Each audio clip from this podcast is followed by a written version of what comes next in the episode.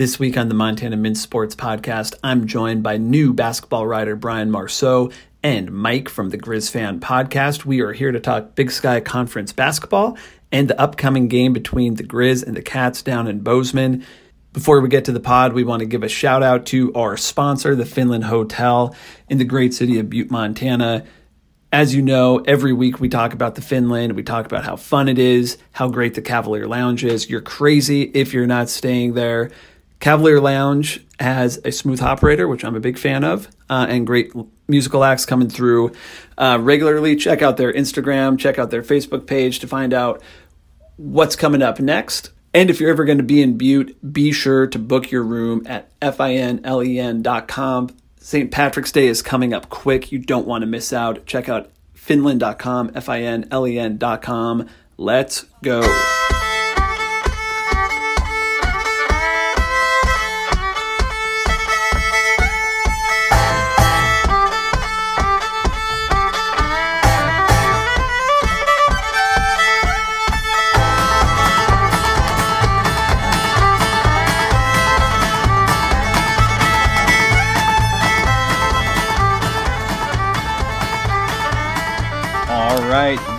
To Laney Lou and the Bird Dogs for playing us in. They play us in, play us out every week.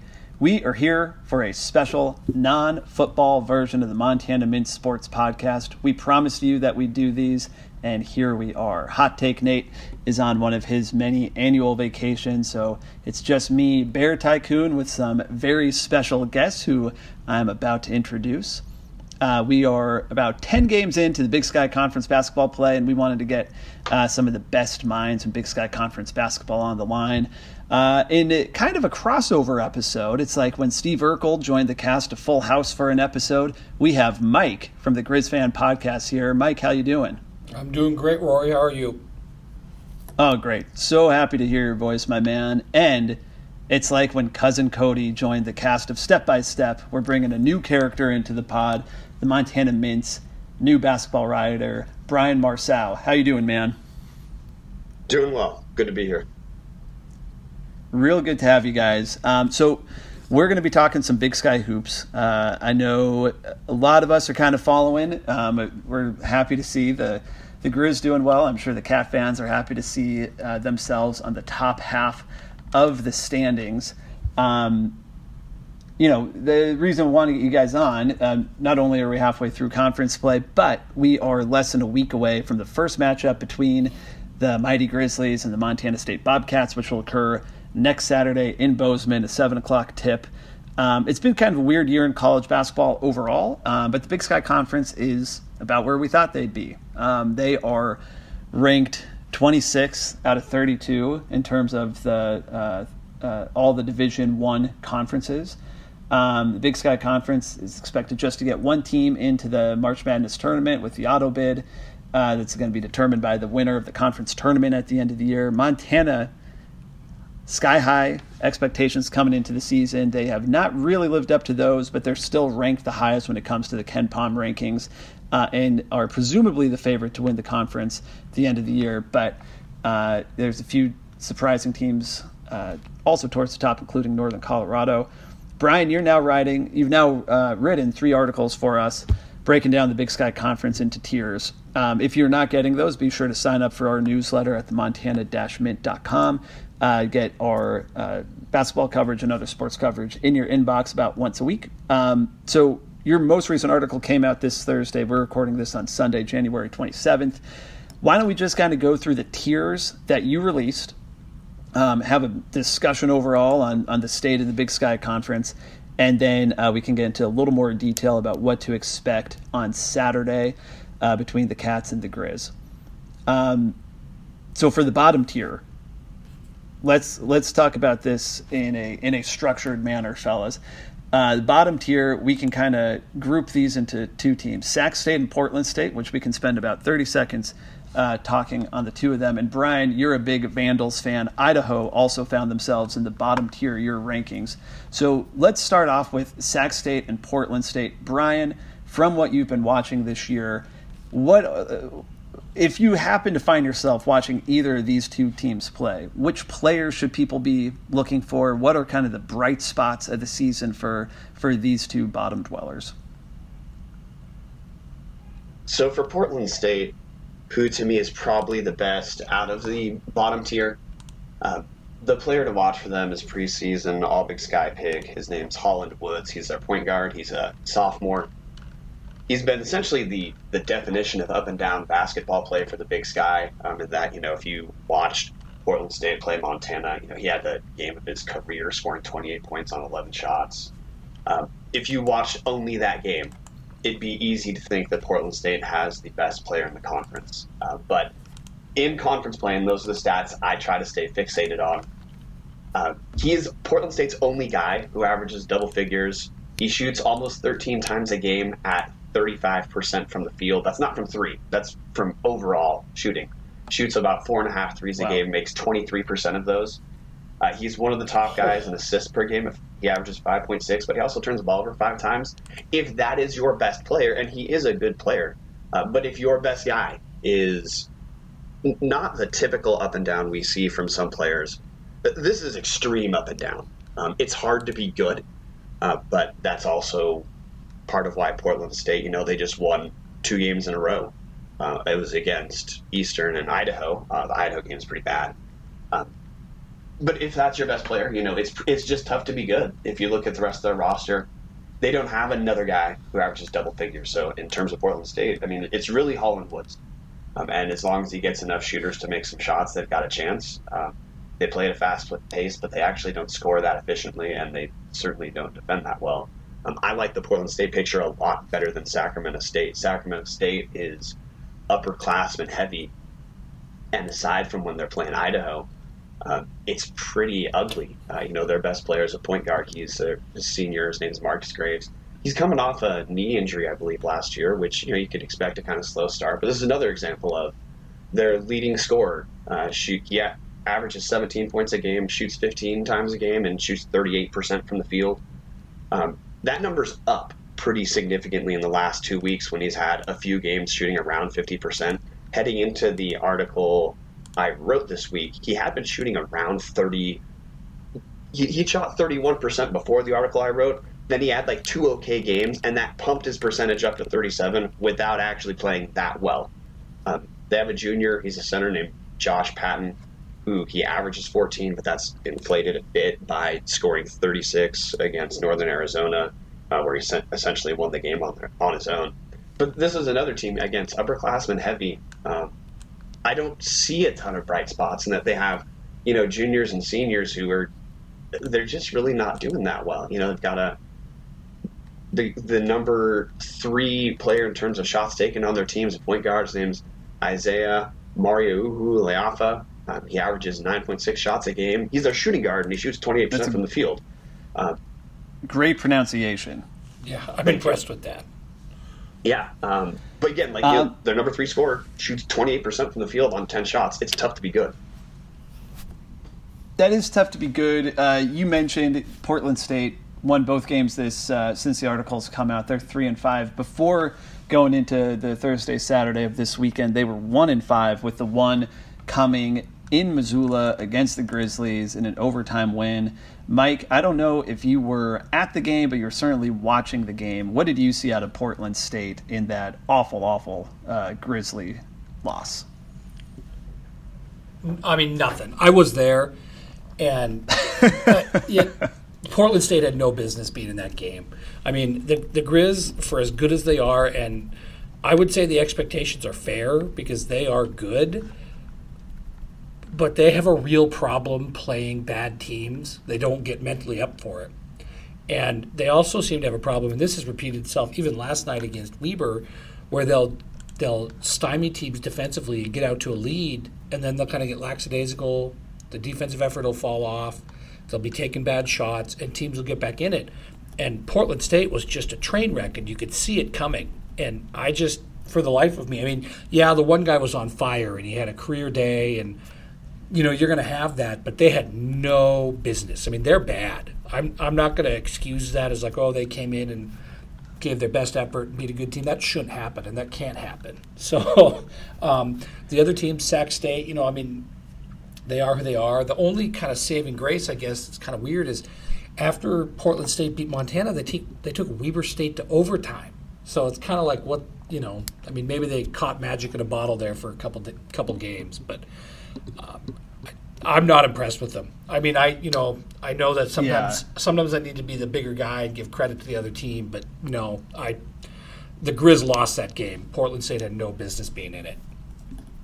I think that's right. I think that you know, Brian, you've you've ranked these guys towards the bottom, and in each of your rankings, and it's it's a deserved ranking. Neither of them sat that uh, impressive, though they have snuck in a couple W's here and there. The Griz will end the season, the regular conference, the regular season for the conference at Portland State and then at Sacramento. So we'll get to see these guys uh, again in early March. Um, the other team in this bottom tier, Brian, you're a big Vandals fan. Uh, it's your Idaho Vandals. They are one and seven in conference, four and fifteen overall. I think kind of unquestionably the the worst team this year so far in the Big Sky Conference.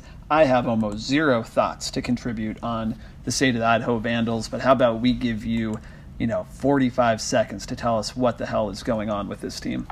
So I spend about 45 to 60 minutes each week talking about the Vandals uh, for the the Club podcast, so I, I can go on in depth. Um, so the macro picture is the team is freakishly young. Uh, we have one junior total who plays, and the returning sophomores from last year played minimally.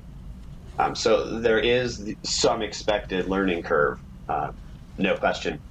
But the short of it is our best player who had a huge game against Montana. His name's Trevon Allen. He's a mid-range player, which means that there's a very narrow margin of error for him to continue to be effective. You know, against Montana, he he had to have one of his best three point shooting nights of the year. It was shot crazy. four seven against. Light. Yeah, he. Yep.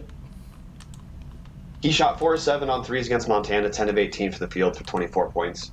He doesn't get to the free throw line at all, and that's a feature of the mid range game. It's kind of like Ahmaad Rorie. Rorie does not shoot free throws because his game doesn't take him to the rim, uh, which means if he's your leading scorer um, on the offensive end, he has to shoot like around 60% for that to work. Um, the other the other part is we have two freshmen who look like they could be good. You know, Cameron Tyson against Montana scored eight points real fast, uh, and then he didn't score for the rest of the game. He's an elite shooter. He's had six or more games where he's made four or more threes, but he can't create shots. And Idaho doesn't treat him like the Idaho JJ Redick, where we run a ton of plays for him. We just essentially run an offense and hope he gets shots. Is what it looks like for me, and I watch all the games. Uh, then we have one more forward who's kind of a dude. He's kind of a jack of all trades, but master of none at this point. Uh, who averages almost 10 points, just below 10 points in conference, around six rebounds. It's a huge drop off in conference after the top three. Uh, we most of the time on offense are playing close to three on five because uh, we don't have shot creators, we don't have posts who can get easy points. We still try to post, uh, which if you have a post who's not great and you post them up, what you did is manufacture a contested shot uh, we still do that, clog the lane for our guards. You know, we, we have such little wing, so we have such little forward and center depth. We have a total of two centers and a total of two forwards that are not wings or guards but on the entire roster. Um, at least one of them was supposed to be a redshirt. He's and the reason he's supposed to be a redshirt is because he's a good athlete, but he's raw. And I I don't mean that euphemistically. I mean he can make he's a forward who can make putbacks and sometimes wide open threes. He should have been redshirting, but there were injuries. We almost always have a three guard lineup, often a four guard lineup if we have foul trouble. But we don't play like the Brian Fish at Montana State spread offense. Uh, we we don't shift in that regard. Um, so at the offensive end, um, I think we sometimes make things harder for ourselves. But on the defensive end, man, we're bad. Um, we give up easy shots. We get killed on second chance point, second chance points. We get killed in points in the paint we get killed, and this, this stuff is every game. We get killed on surrendering points off of turnovers, which are almost always easy points. Um, and then, you know, just as a reference point, I like to sometimes in the article I reference offensive and defensive rating uh, because I think it's a simple analytic stat. It's it's a points per offensive rating is points scored per 100 possessions. Defensive rating is points allowed per 100 possessions. It it factors yep. in pace to how well a team plays on either end. In conference, Idaho does not have a single game with a defensive rating below 100, and 100 is kind of the Mendoza line for being okay at defense. We haven't been there once. Not it. So, like, well, I mean, I think that's reflected in your uh, in your record, right? I mean, that's what you would probably expect out of a team that's one in seven in conference. But yeah, like against Weber State, like we've had moments where we look okay. Um, at this point, now we appear to be regressing. But against Weber State, uh, we had an offensive rating of 124. That's huge.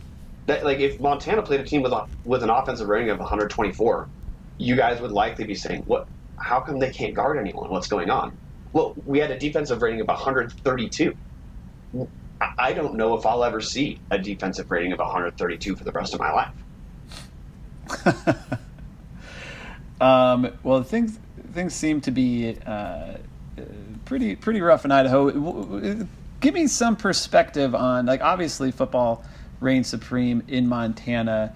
Uh, in terms of the University of Idaho fans, like where is the enthu- in, in, a normal year where both teams are say uh, average or above average where is the enthusiasm levels between kind of football and basketball there is no question that idaho considers itself a football school um, you know for basketball last year when we were second in conference we we didn't have a single sellout we had two games with pretty big attendance we had you know our our current gym holds almost 6,000 people. We're going to have a new basketball only facility in a couple of years, which is great news for us. Uh, but right now, we don't have that. We have a dome that converts to a basketball facility.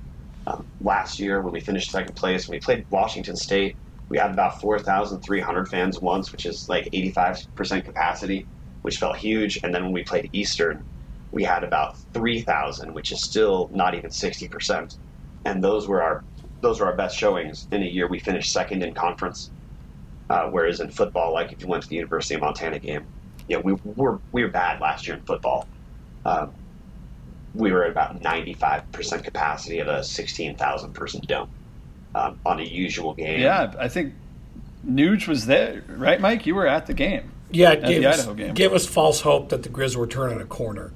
Um, but you know the the Those basketball the attendance thing is is interesting because the Griz have, are in the midst of a decade plus of really competitive basketball with Coach Krystkowiak, the Coach Tinkle, and now Coach DeCuire.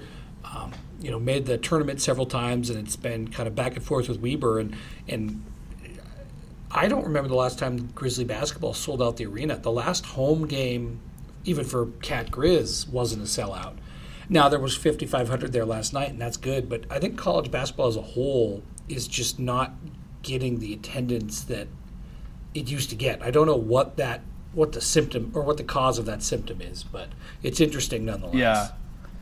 Yeah, I think at least part of it is in Montana, people are willing to drive a long distance to go to a football game, and you do not have that same enthusiasm um, from out, you know, out of Missoula County out of Gallatin County interest in in the two teams, right? Like I don't think there's a lot of people driving over from Great Falls to Missoula for for any game besides maybe Cat Griz. Yeah, but I mean, you know, 30 35 years ago, they used to fill up up the Adams Center when it was larger. They get 8,000 plus and Missoula was half the size. So it's like something's changed there overall. But, you know, football is also hard to compare because I think we'd all agree that a football game is an event. Like you're going to the Vandals game on Saturday, whereas a basketball game is kind of something you do in your day. Yep. Well, in football, it's like it's on a Saturday. You know, you have kind of the full weekend ahead of you, like after the game ends. Uh, where basketball can come any day of the week, uh, uh, including I noticed a weird uh, scheduling uh, item involving the teams in our next tier. So why don't we we jump ahead to them, Brian? This is your the the if we're not bad, then what are we tier? Uh, it includes Northern Arizona, Idaho State, Eastern Washington, and Southern Utah. I'm looking at the schedules now. uh, for Northern Arizona. They are playing Southern Utah tomorrow at two o'clock, or I'm sorry, at noon, a noon tip off Mountain Time uh, against Southern Utah. It, it's it's a weird weekday afternoon game. Um, I, I'm not sure the reason behind it, but also on ESPN they're saying that the lowest ticket is thirty-seven dollars to this game, which I find extremely hard to believe. Not a chance. Um, that, that you would have to pay any amount of money to see this at noon on a Monday. Um, I don't have a ton of thoughts on on these four teams. I don't know if we need to go through them individually, um, but let's kind of take them uh, as a whole. Brian, again, looking at kind of these four teams the Lumberjacks, Idaho State, Eastern Washington, Southern Utah. Uh, out of those four, like which players jump out at you as someone worth tuning into? Like if you have nothing to do one night, flip on the Pluto TV app and check out one of these teams playing. Who are the players that you are most excited to see? So all four teams are really close to. They're just different stylistic versions of the same thing to me, which is they're a group of guys who are solid, but there isn't a first team All Big Sky talent on any of those rosters combined. Um, they're all like a piece away from being pretty good. Um, to me, the guys that jump out are Mason Peatling at Eastern Washington, who I've watched him play, and he's he's one of those guys who, when I look at his box scores, you know, when I wrote the article, he was right averaging 18 points per game on 59% from the field, uh, which is incredible. Um, he, I mean, he's a post, so he shoots close shots, so he should have a higher percentage. But um, 18 points on six, essentially 60%, you know, 18 points on less than 12 shots a game, that's great. But when you watch him play, he doesn't jump off the screen at you. You know, like when Montana lost to Eastern in a game that was essentially Eastern making everything uh, from deep, where Eastern shot, but it was either 53 or 56 percent from three. Um, Peatling didn't stand out as this guy who was just killing Montana, though you know Code did get in foul trouble. There, there's some stuff to get into. But anyway, uh, Peatling is Mason Peatling. He's a junior forward, so he'll be back next year. He's a guy who stands out to me from Eastern. There's really no one to me that stands out from Idaho State. I've watched them a few times. Uh, they have a lot of solid shooters, uh, but you know their point guard uh, Brandon Boyd was the guy who, going into the year, people probably thought was going to be their best All Big Sky candidate, and he's another guy like I talked about with Sac State and Portland State, where you know if he's if that's your best player, who when I wrote the article he was averaging less than 12 points, uh, sh- shooting below 40% from the field, shooting 18% from three in conference. It is just hard to be good if your best player is a guy opposing coaches would likely say, just based off of box scores, it'd be great if this guy shot it 20 times a game. Um, the other guy who I'd pay attention to, one Northern Arizona. It's hard to pick a guy if you look at their box scores. They have essentially a new, a different guy leading them in scoring every single night. Um, so if you are not a huge Northern Arizona fan, I'm sorry, I just can't differentiate um, a team that. When I wrote the article, they'd had someone score 20 or more twice the entire year, uh, the entire conference year. Uh, there's just no one who. Yeah, one of those was Carlos Hines against the uh, against the Griz when they played earlier this year. I guess at the end of 2018. Yeah, um, and he, you know, he's a solid point guard in terms of like he's towards the top in assists as well. Uh, but Northern Arizona is also pretty young. You know, their top two contributors are sophomores. The rest of their contributors are juniors. Um, you know, they'll they're returning essentially everything next year, so I, I think they'll be a team to watch next year. But uh, again, there's no one to me that I just look at Northern Arizona. I'm like, oh my god, uh, this guy is just killing it. Um, and then for Southern Utah, they lost a former top 25 recruit to a shoulder injury earlier in the year. They were awful to start the year out. They appear to at least kind of righted their ship. Um, their best player at this point looks like Cameron Oluyitan. He's a junior guard. He's a transfer from Boise State in conference. At the time of the article, he was averaging 16 points a game on 50% from three. Yeah, I think uh, you know this this tier.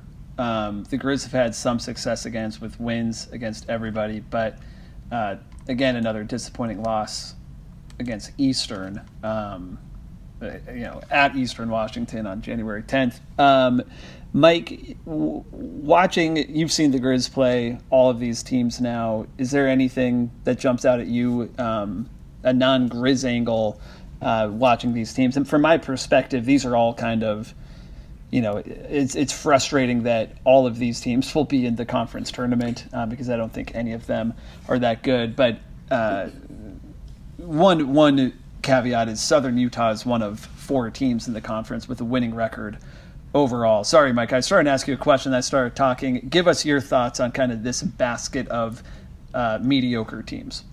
Well, I mean, I guess one thing for Brian, and, and you can answer it next time you go, but um, I kind of wonder who Southern Utah played to get that non conference winning record. Uh, the Big Sky for years struggled with teams playing really terrible non conference schedules. It's gotten better the last two years. Um, so even like some of these teams that have, have really bad non conference schedules might be better than some of the teams that look like they have good ones. Um, Oh, Southern, you don't you don't think wins over San Diego Christian are are impressive? Exactly. Or West Coast West you know, Coast Baptist. Southern Utah, maybe of the group, is the one that's most interesting to me. I mean, they destroyed Portland State. They beat them by like 60. Yep. I know it wasn't that high, but they destroyed them. So it's like you know that there's some potential to kind of give a game there. But, you know, anybody who listens to the Griz Fan Pod has heard me go off on this conference and the mess that we've created for ourselves. And, um, you know, it annoys me in football, but it annoys me in basketball too because it's like you look at NAU, and NAU has this coach. My seats are behind the visitors' bench at um, Griz games, uh, which is a, a trouble place to be when you are prone to, you know, shouting what you think and heckling. But uh, NAU has a coach named Jack Murphy who's been there for like seven years, and they're terrible. Like if he has even won a third of his games. I mean, he's probably won about a third. Well, I just looked it up. It's 68 and 128 in his seventh season. And it's just like, I can't imagine that coach lasting at Montana, at Weber State, at Montana State, at Idaho. And it just makes you wonder what's the commitment of some of these schools to even actually try and year in year out be competitive. NAU will every couple of years have a really competitive team just by virtue of where they're at. I mean, they should have a recruiting advantage over almost every other school in the conference, save a few, just by virtue of how close they are to so much basketball talent. And it just yep, nev- never point. happens. And you know, you could look at their football program too, and they just basically for 20 years ex- accepted 500 football with an occasional good year. And in my perfect world, Montana, Montana State, Idaho, Weber State, and a couple others would branch off and create a real conference of programs that gave a damn. Because, you know, I don't think that group would be 26 out of 32 in basketball rankings. So it's like my my thoughts on that tier is just I'm sick I'm sick of them even being around. Yeah, I think that's fair, and it's it's uh, it is you know it's the it's the you know constant struggle of being a of a Bobcat and Grizzly fan, um, and I'd imagine an Idaho fan now, but uh, just seeing there's fan bases that take these sports and these programs and this conference very seriously, and then and then you kind of have the NAUs of the world and a few others, um, and it's it's extremely frustrating. I think that's about as much time as I want to spend on on this shithole of a tier, um, unless anyone else has some parting thoughts. Sure, please. Yeah, so it has to do with the tier. Who like I am, I have no pushback on. I would like it to be a higher performing tier, but uh, coming from a school that I feel that the big some Big Sky fans who round us into the top group, I love that they do as an institution. Um, but in terms of performance in the last 20 years, uh, we are not. Idaho has been, you know, in 22 years in FBS play, we had like four or five total winning years. And if you look at the games we actually won, we in our last two bowl seasons, we beat zero teams with a winning record before the bowl game. Um, so Anyway, short of it. Oh yeah. Wait, I- well, I've but no, no, no. Oh no, no, no, no. Uh, I could, I could go off on Idaho. your- yeah. Didn't both of your bowl games uh, weren't they played in Boise? All three of our bowl games were played in Boise. Great potato. That's just, Oh no, Uh, I mean, so don't get me don't get me wrong. Like, um, I love the fact that the Griz had a winning record against Idaho while Idaho was an FBS team, and that's something you guys will never ever be able to play down and for our fan base. Um, but there's a difference between the University of Idaho as an institution Yeah. and some of these other schools, and so it's like yes. yes, I do believe that once Idaho accepts kind of where they're at again, they will be a regular competitor in both football and basketball. You know, this transition and settling and the unknown. And I think that whatever happens in the future, if Idaho stays in this group with Montana and Montana State, whether that's they form a conference that goes up altogether or something different, I think that that's. I think that if they stay with their peers, I think they can be a competitor. So I don't necessarily group them in based on performance, but I group them in based on potential. So Right. What I was Yeah, and I think uh, you know, I think it's kind of like with with North Dakota, right? I mean, they were a great addition. I liked having them in our conference just because they had a decent fan base that had certain expectations that um, you know, we always talk about with NAU. We tried to figure out what happened to Case Cookus for months. Um, their starting quarterback, and it, nobody was reporting on them, and the fan base wasn't tweeting about it. Like it's just a, a whole different ball game. Um, but that's that's a conversation for for another day. Uh, let's move on. Uh, this is a, a tier. We finally have one of the Montana schools in it. This is the second highest tier, and and perhaps a bit of a surprise where the Bobcats rank. But this is the is it okay to be excited tier. It includes Northern Colorado, who has the top record in the conference, and Montana State.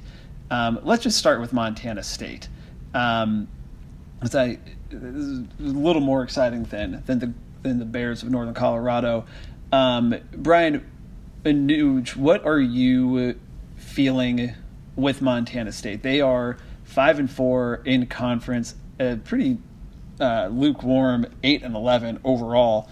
Um, are they really a threat to uh, do any make any noise in the conference? What what are your overall impressions uh, on this Bobcat roster and team? Well, I'll let Brian kind of give you know the statistical breakdown because he's so much better at that than I am. Um, but I would say anecdotally, it's the first year in the fish regime where it feels like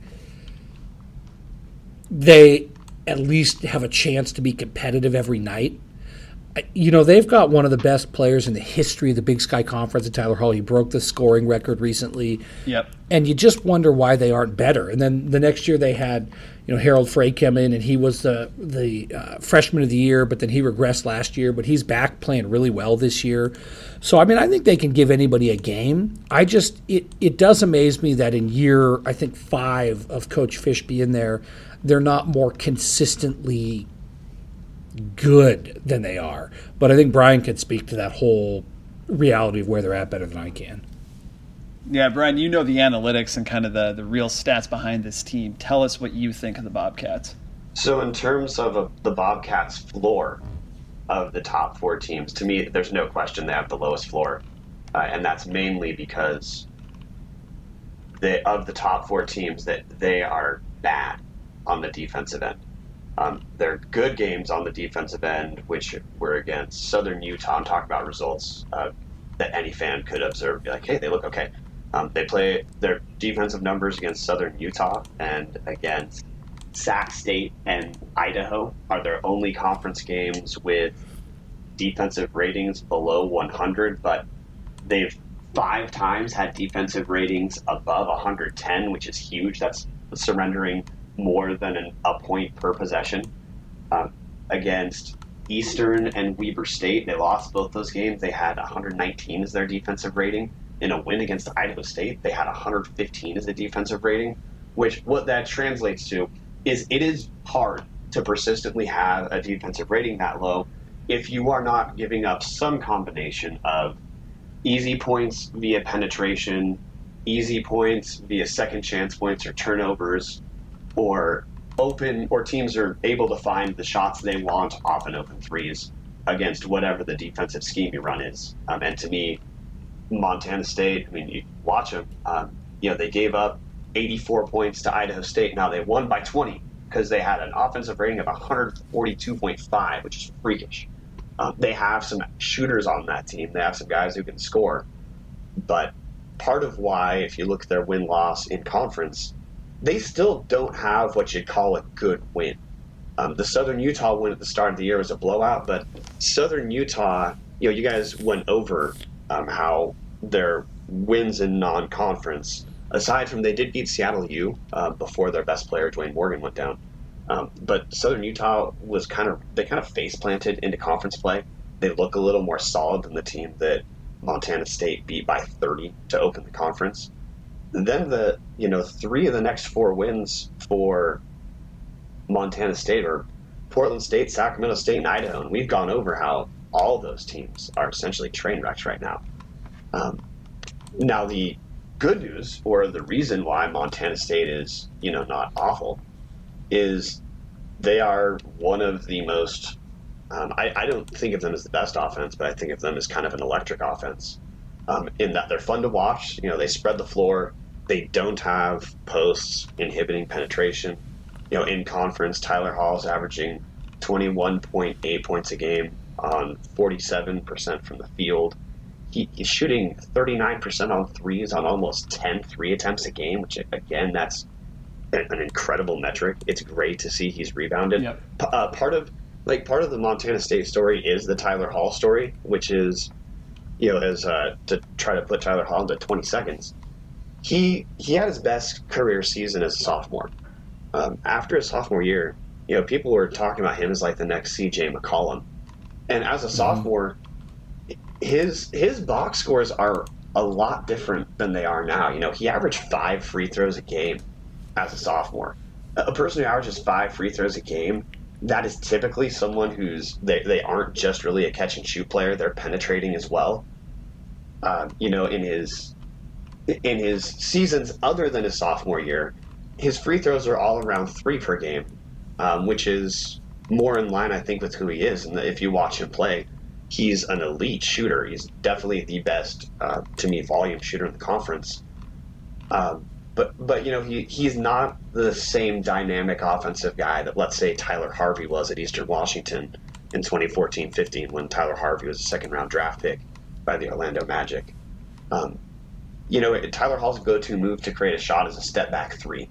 Um, and it, that's not a put down. It's just that's the type of player who, when he's having a good night, it actually doesn't necessarily make the op, make the other players on his team have better offensive nights, or it doesn't mean they get easier shots up.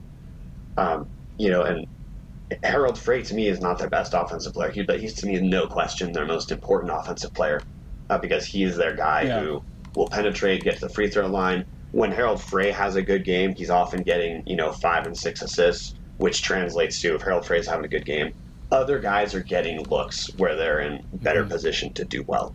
Um, and you know, nothing nothing you just said about Tyler Hall would be surprising to anybody who's paid attention to that team at all. I wouldn't think, even Cat fans, if they were honest with themselves, because you're right. I mean, he's had he's had this run of three years of being considered this great player but he hasn't made the team around him better. And it's that's an interesting observation. But I definitely, and I think that based on what you just said, you'd agree with it.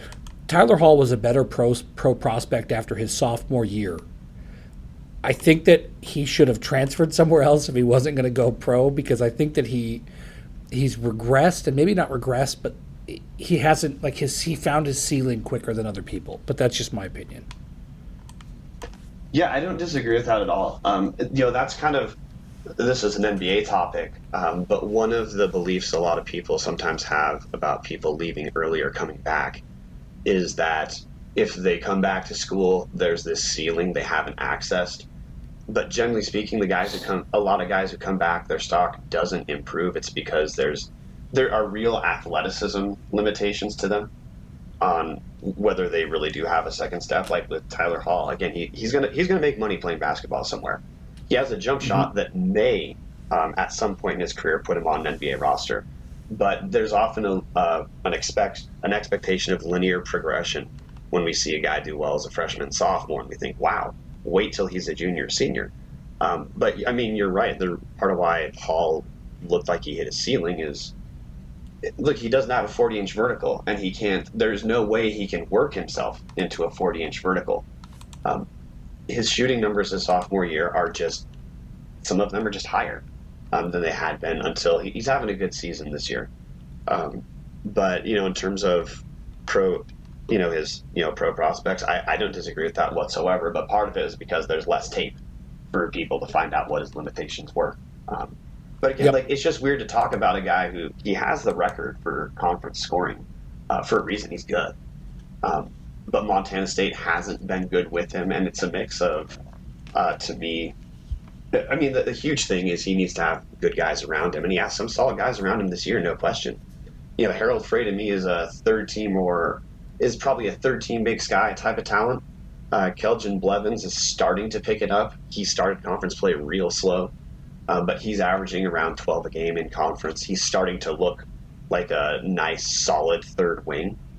Um, but, you know, part of it is how they play, uh, and part of it is because the teams above them aren't just okay, they're, they're actually good.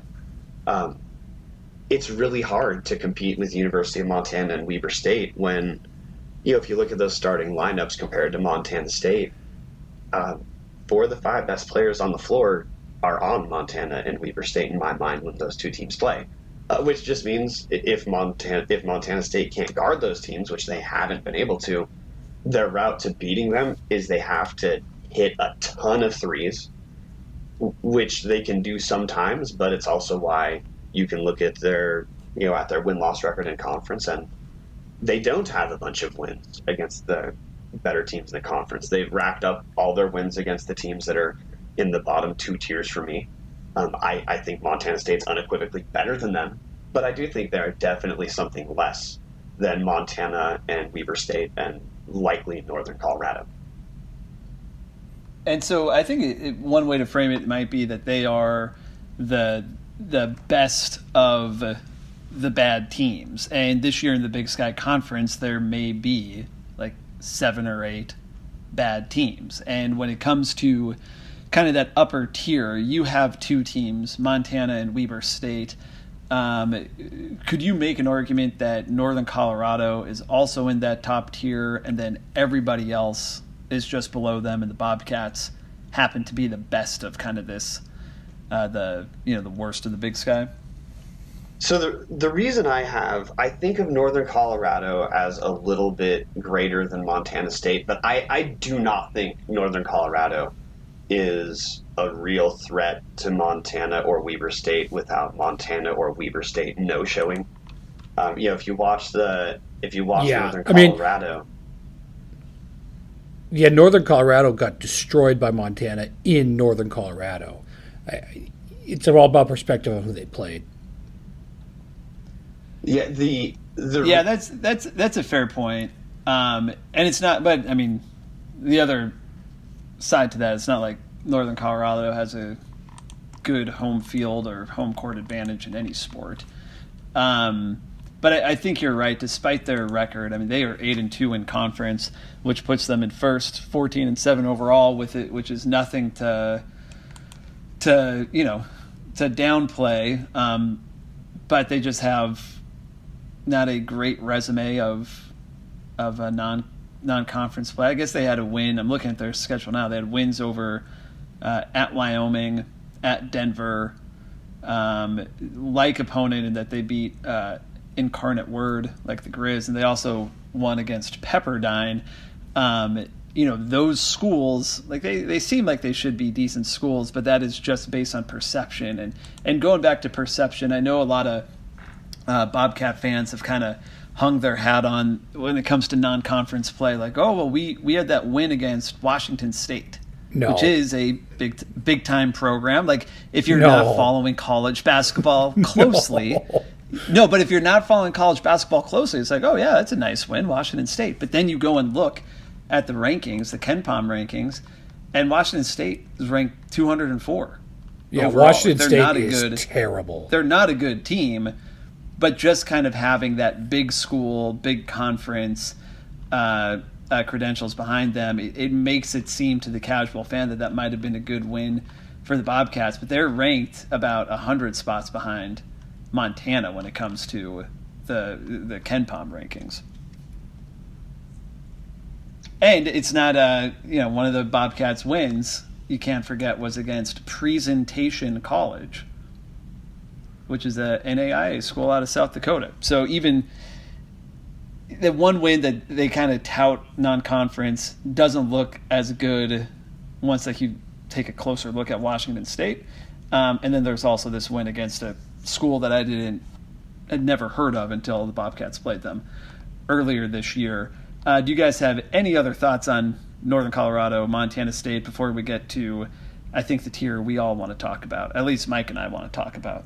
Yeah, so Montana State, um, again, this is why, to me, it's not hard to put them as a tier lower than both uh, Northern Colorado and the combination of Montana and Weber. In non conference play, yeah, I had Montana rated pretty low, uh, partially because their two best players, you know, we've talked about Tyler Hall and Harald Frey. In non conference against, you know, stronger teams, those guys combined to shoot around 27 times and they hit about 38% of those which the translation of that to me to conference play is those two guys good teams can take them out of their game um, it's it's not like those two guys were carrying montana state to success in their uh, honestly hard non-conference schedule um, harald frey and tyler hall were struggling before conference play started um, they picked it up. But again, there, there's some caveats to throw in there about the competition. Um, I, of course, I do think they're good. I'd love to have both those guys on Idaho. Uh, but if the question for Montana State is, hey, why aren't we viewed as like a threat to win the league? Well, this is why we, we have evidence that the best players for the team can be taken out of their games by good teams. And to put just to bring up Northern Colorado real quick, and why I have no problem saying they're not in the top tier. Northern Colorado has no bad losses, which is in conference, which is great in terms of understanding what their floor is. But they were having to ride scoring roughly 45 points combined between uh, senior Jordan Davis. Jordan Davis is kind of the big sky's Russell Westbrook in terms of usage, getting 17 shots a games uh, a game up. He's a he is a great driver, um, and he's what you'd call a serviceable shooter. I mean, he, he has great shooting percentages this year, but on his career, this is this is an anomaly that he's hitting 42% of his threes. He had like 26% last year, hit like 24% the year before. And then they have a freshman, Bodie Hume, who's averaging 13 now in conference. He had been averaging 17. Those two, until the last few games, were averaging a combined around 45 points per game. And that's what they were riding to win. They are not getting much production from anyone else. You know, they have uh, there's a huge drop off to their third scorer who averages 7.6 points a game. But if you look at the field goal percentage for the guys who play more than 10 minutes a game, uh, you know, Jonah Radebaugh is a starter for them, former defensive player of the year. He shoots 28% on eight shots a game in conference. Uh, Trent Harris is a he's a guard backup for them. Shoots 29% on almost six shots per game. Um, the other guys who shoot respectable percentages mostly shoot from like four feet away.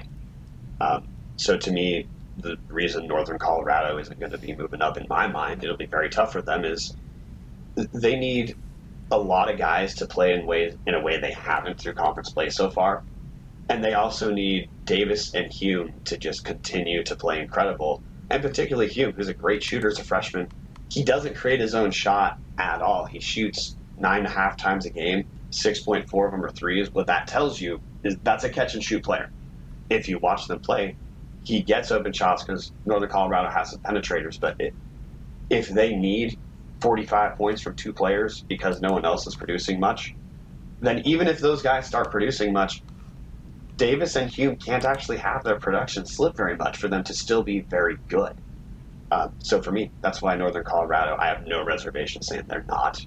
Uh, they, they need Weber or Montana to play Yeah. poorly for them to win. So I think that, that's Brian, a good point. Eh, Go ahead, go ahead, Mike. I was going to say, quick question for you, and this might uh, ask you to know more about the Bobcats roster than you do. But Do you think that the Bobcats are primed to have one of those years where next year they're better without Tyler Hall than this year they are with him? You know, I don't know. Um, there's a ton of points, and Hall's shooting well, uh, particularly in conference. There's a ton of points that you lose there. Now that will change the dynamic of how they play, but you know they lose two of their top three scorers to graduation. Keljin Blevins, uh, he's Yeah. graduating. He's a senior as well. Um, I don't know what kind of players they're going to have, you know, coming in via recruitment or via transfer, which is always a huge question. Like for my Vandals, we just landed a four-star center transfer from Oregon State. Um, that could really change things for us next year. Um, I don't know what kind of movement you'll have.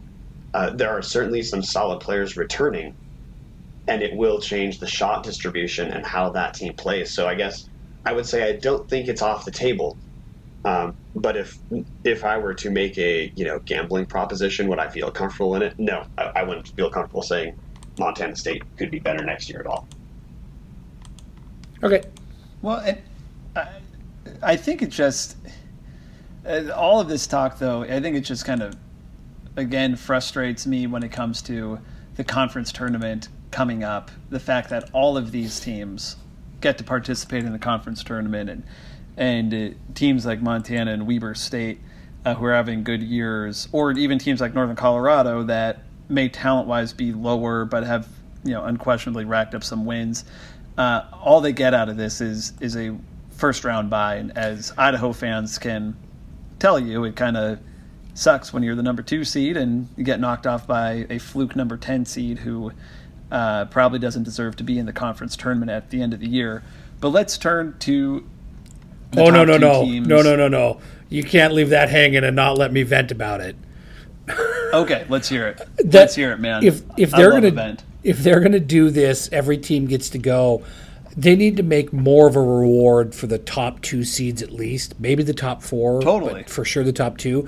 And I don't know if it's a two round bye and make the other teams beat the hell out of themselves and play three consecutive nights when they're playing the top seeds in the first, you know, in the in that round. But something they Yeah. need to look at something because it's not it's not really that big of an advantage to play a team that played the day before or got a day off and then is coming in. I mean, I really don't see the the advantage in a in a a bye for these number one. It's actually one of the things about this Griz season that's made me feel a little bit better about like, well, you know, it really doesn't matter if we get the number one because, you know, back when the conference wasn't on a neutral site, getting number one mattered because you got to host it, and that was a big deal. exactly, deal. it was a huge deal. And a I'm not huge deal. opposed. I'm not opposed to this neutral site, but if they're going to do that, they need to find something to make this conference season matter. Because otherwise, it's just this weird round robin, and then we get to go play it out.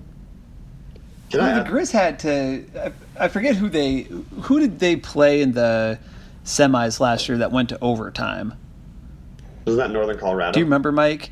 I think it was Northern Northern- Colorado. Yeah, I mean, yeah, it's just like the idea that you know Northern Colorado, I believe, was a, a five seed going into it. So under our old tournament, at least back in the day, it was only the top four seeds went to the tournament, right? Like to me, that seems to be the and there were playoff games. where- There were two playoff games earlier in the week with the other ones. Okay, so it was six teams would make it, Yep.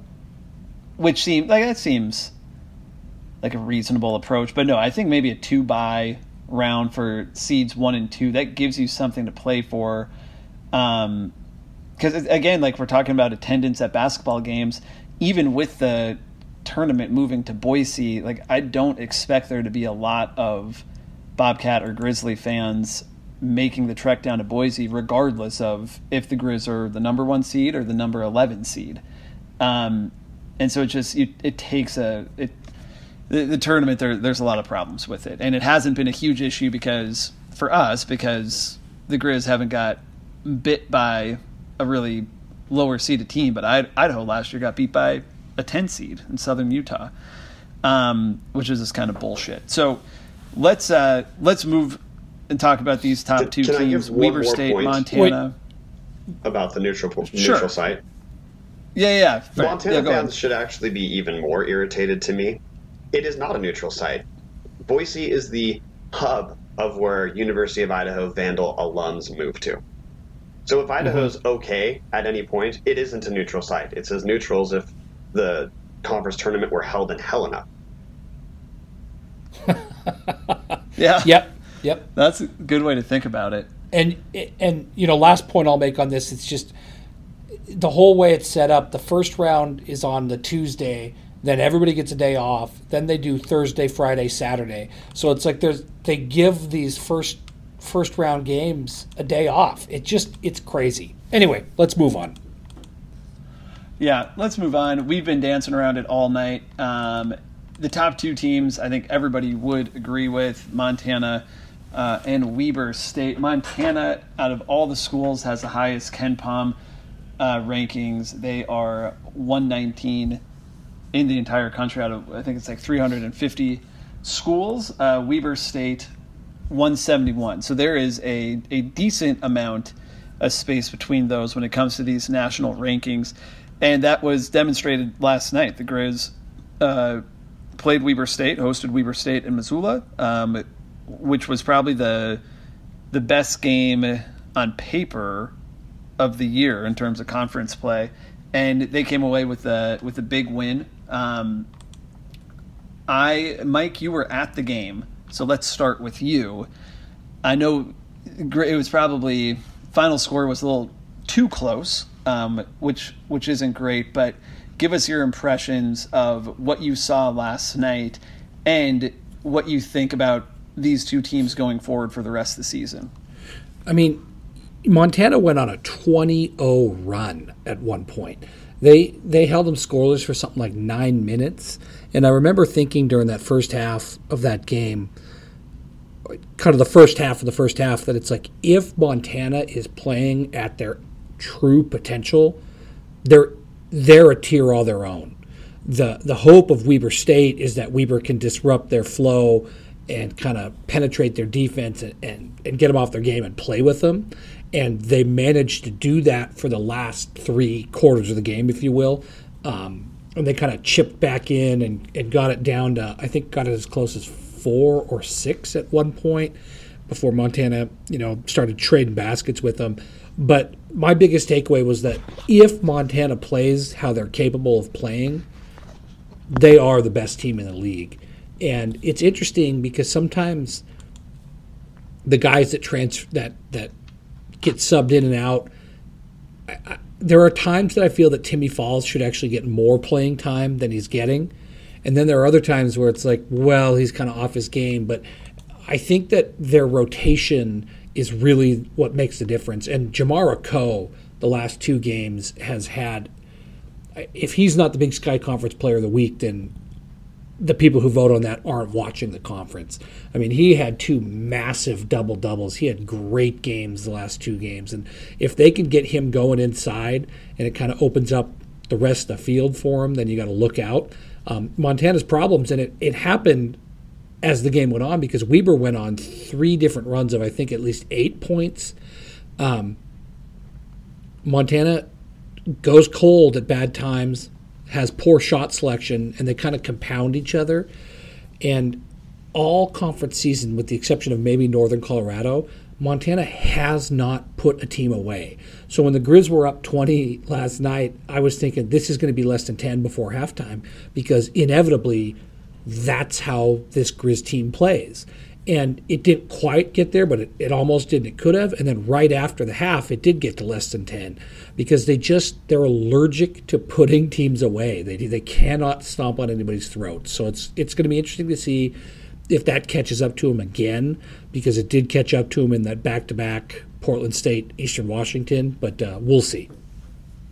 Yeah, and Weber State, you know, uh, just kind of looking at how it was a first half, second half uh, type of game where in the second half, Weber State shot 57% from the field um, overall, where they were shooting closer to 40% in the first half, uh, and the Griz shot below 40% in the second half overall. So it's just, it is frustrating to see kind of the inconsistency, but uh, from my perspective, our best players stepped up and had good games. And as long as that continues to happen, think that's all you can really hope for.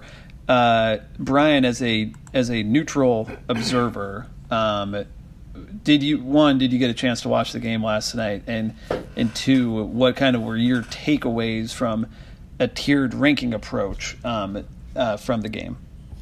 So first, I managed to not watch the Portland State Idaho game and watch this instead. It was tough, but That's I, probably a good decision. Uh, I, I, did choose to watch the conference game of the year over Idaho and, we, and Portland State.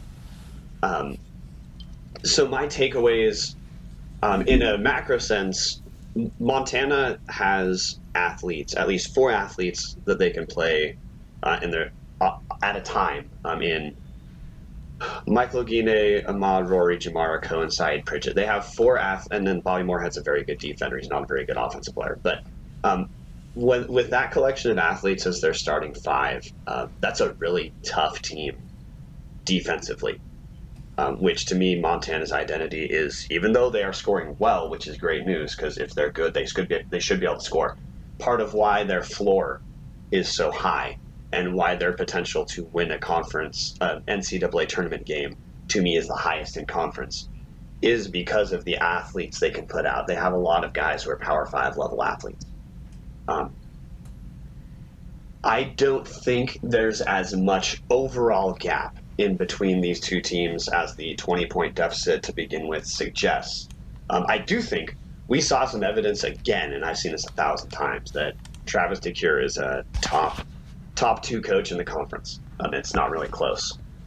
Um, you know, Weber State and Montana both have four four starters on both of those teams, eight players total, who are all conference level players. And Montana completely took away Brekkan Chapman, who's the second best, uh, likely the second best player on Weber State, but he's their best two way player. He's a transfer from University of Utah. Um, Chapman did pick up 16 rebounds, but if you watch that game, it would be easy to think Chapman was a wing because he was shooting things like step back threes. He's a post. He starts at their four. He leads the conference in block shots because he spends a lot of time inside. Um, Montana was able to force him to be a perimeter player. And he has a serviceable to solid shot, but if he has to play exclusively as a perimeter player, he is not the all level talent he is otherwise.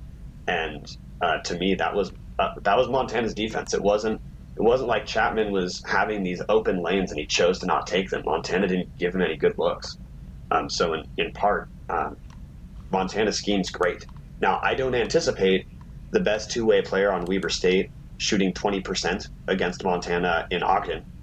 Um, the guy still pulled down 16 rebounds. Um, I'm not trying to obsess over him, but like he's a guy for Weber State. He's their second best player, and he just didn't produce. Um, and I don't think he just produced because he had a rough game. I think Montana schemed him well.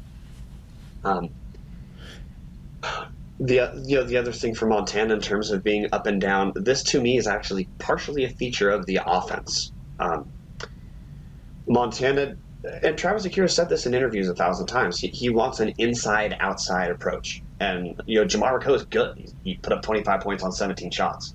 Um, there's it's not like it's a poor strategic decision to want to go to him first.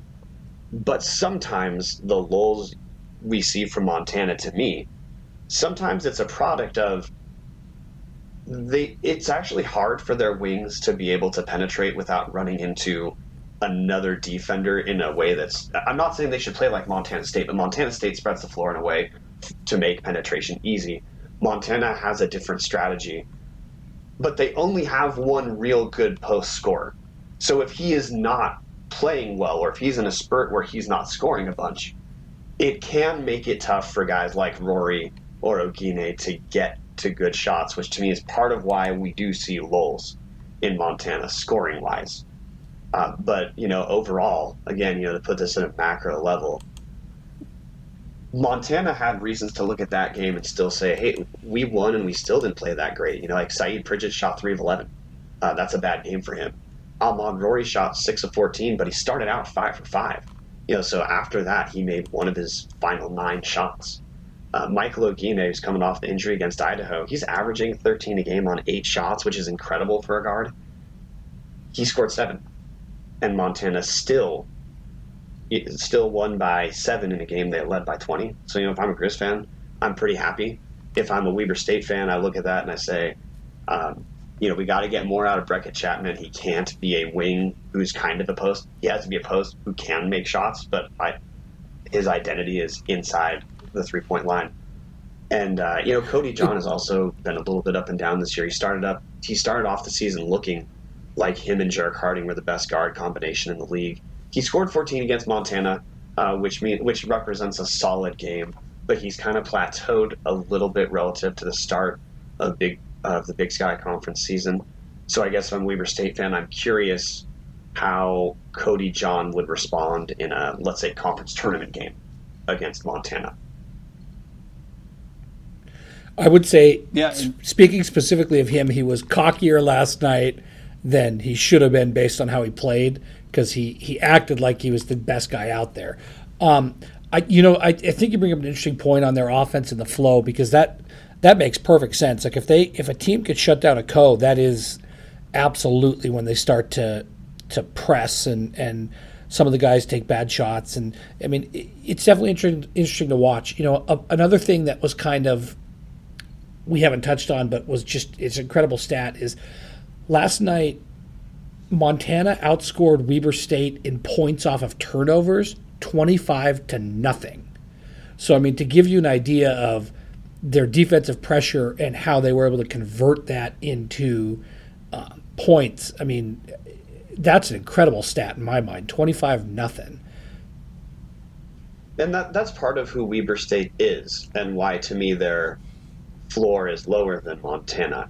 Uh, you know, Weber State. We we referenced the Portland State game where Weber State tried to match Montana in losing two games in a row. Um, the, what kept Portland State in the game against Weber State is Weber State turned the ball over 20 times. Um, this team can do that, um, and they, it's not just against good competition. It's that Weber State has their own focus issues at times, but turning the ball over has been a feature of this roster. Um, they also they, and, they can't guard at the level Montana can, which means their route to beating Montana is they have to play well on the offensive end. And I guarantee Randy Rahe we'll look at at this game and say, hey, there's parts that we executed well, but you know we shot 49% from the field. That's good news, but we turned the ball over 14 times. We can't afford to do that against a team like Montana, and those 14 points lead to easy Montana points that this Montana team needs. When you know we talk about the lulls, you know you're going to see. You, a Weber State team can't give them that many easy points off of you know 14 yep. turnovers. Yep, I'd agree with that. And you know, one thing to kind of you mentioned probably both teams could have played better. The the Weber State beat writer at halftime said this could have been way worse. Like the Grizzlies, if they had played up to their potential in that first half, they really could have put it away, but instead they let it back in. So it'll be interesting to watch that matchup. I think it's on Valentine's Day in, in Ogden. Yeah, there's uh, so the Griz will we'll get to the cat game in a second, but they go they'll play at Montana State on Saturday and then have games against Idaho, a rematch against Eastern Washington, and then on Thursday, February 14th, uh, play at Weber State. So plan your uh, Valentine's Day accordingly. Make sure you can get that game on the schedule. Um, Weber State, Montana was the best game of the conference of the year. The game that Montana as a state will probably uh, pay the most attention to uh, to this point this year will take place next Saturday the Griz go to Bozeman. Do we think? I mean, obviously the Griz are going to be favored in this game. ESPN has them as a 75% chance predictor in terms of winning the game. Um, so, coming from the assumption that, you know, let me ask you this question so I don't jinx anything. You know, one, what's your prediction in the game, and then two from a Grizzly perspective, what does the outcome of this game need to be in order for you to consider it a success? Uh, Mike, we'll start with you as our resident Griz fan.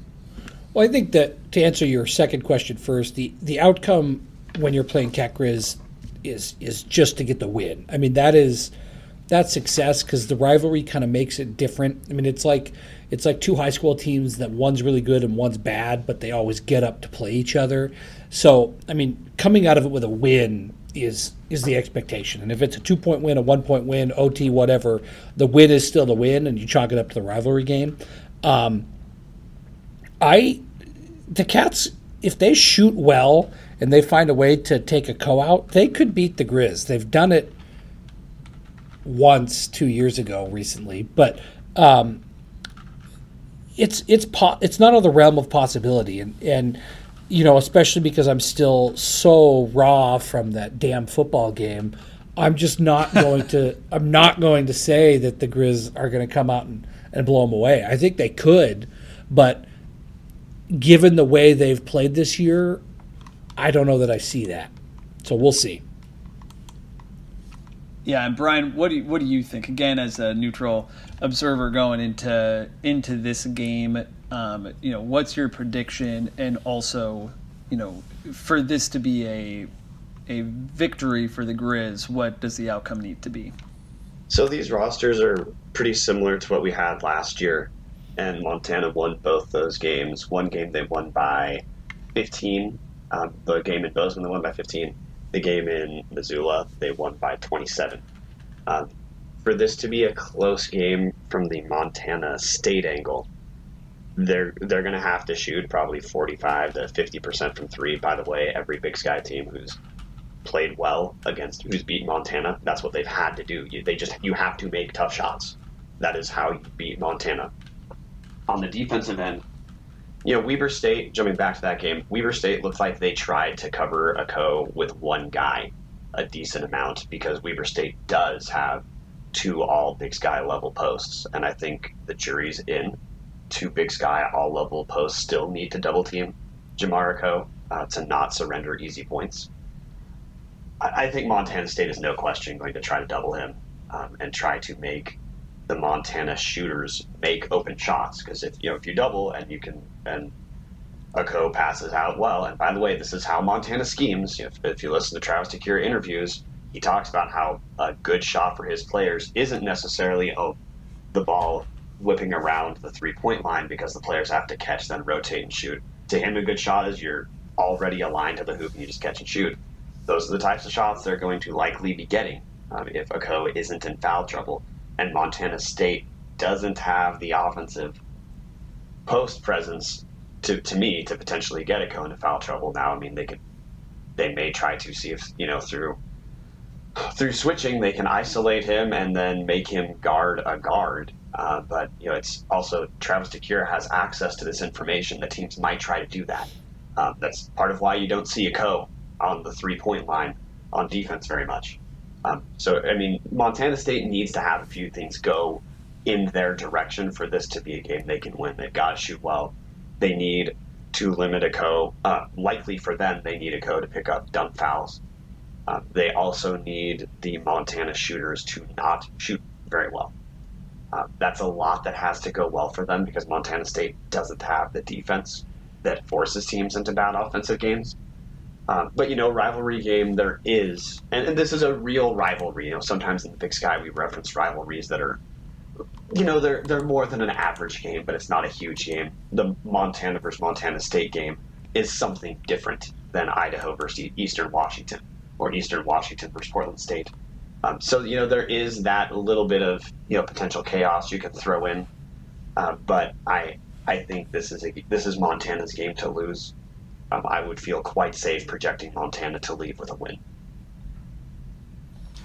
All right. Well, we will keep our fingers crossed here at Montana Mint Sports headquarters um, for that outcome. Hopefully, the Bobcats don't show up against the Griz like they did against Presentation College back on November 11th. Uh, the last thing before we end here, I want to give our boy Mike a few minutes to get some football news or thoughts off his chest. It's been about uh, probably a little over a month since the last Griz fan podcast. Mike, I know that you probably are building up like a little tea kettle. So give us an update as to what the heck is happening with uh, the Griz football program.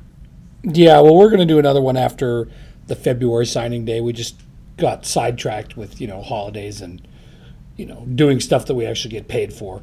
Um, but uh, you know they had a pretty good signing class. It's it's interesting. Um, first of all, I think that we we definitely need to acknowledge the just terribly tragic news last week that one of the Griz football players took their own life, and and and that's that's a hard thing for you know I think people to understand, but but I think it's got to be a harder thing for a team who's used to kind of seeing each other every day and and kind of not knowing that maybe there was not knowing what was going on in somebody else's life. So, you know, if anybody out there is listening, if you need help, say something. Um, Suicide Prevention Hotline is out there. That uh, Project Tomorrow, things like that. So, definitely, I think we need to acknowledge that first and foremost. Um, switching back to, to football in general,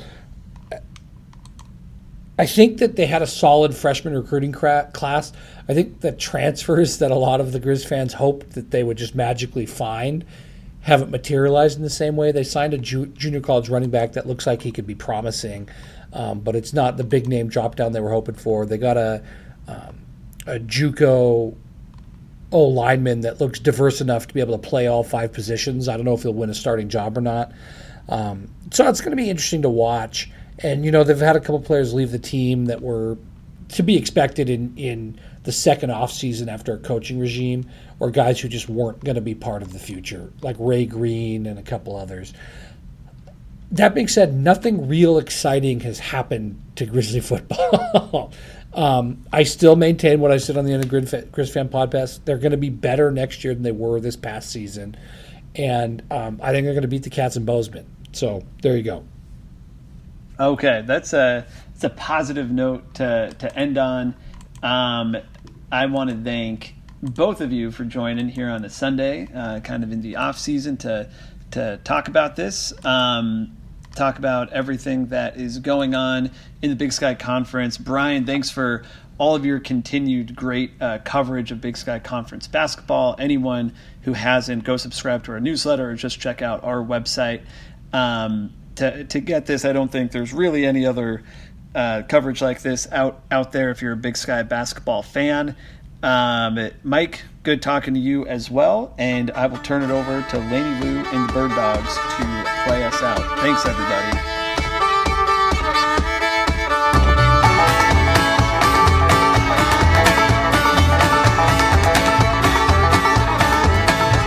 I was in ramming man,